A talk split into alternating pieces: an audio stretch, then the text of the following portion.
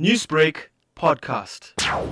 They are a nuisance. Unfortunately, one can't give to each one that you find, and every robot you go to, you find that there are people begging. It becomes quite annoying in the end. It is a problem because there's people that live under a bridge and uh, also uh, on the the freeway, on the side of the freeway, and they sleep there. And I think, uh, like with hijackings and things and crime, uh, it is a problem, and something needs to be done about it. You get people at the at the robots. It seems like it's out of control. I mean, I've been to many other countries, and you really don't see that sort of level of people begging and uh, like harassing, you know, drivers. So yeah, if that problem can be sorted out, that will be that will be good for our city and to attract uh, tourists.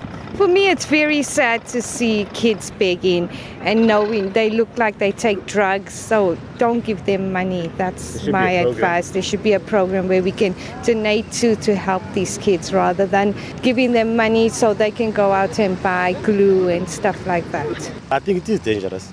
If you look at that side by the Victoria embankment there, further down by Russell Street, there's a lot of those guys there. Lots. It's about maybe it's about hundreds of them.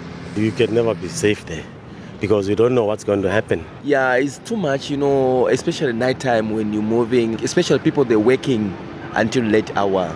If the government puts a building and put it as as a trade school, put all these beggars, ground them up, all of them, put them, they get them one rooms each, put them there, let them learn something. You're an artist, you got a place for you. You're a tradesman, you're a plumber, you can teach them. Why let them beg here? Teach them and create a job for them. Now where you'll find any beggars? They're standing right there by the robot and they can rob you as well. I'm not safe at all. Who you not trust? Newsbreak, Lotus FM, powered by SABC News.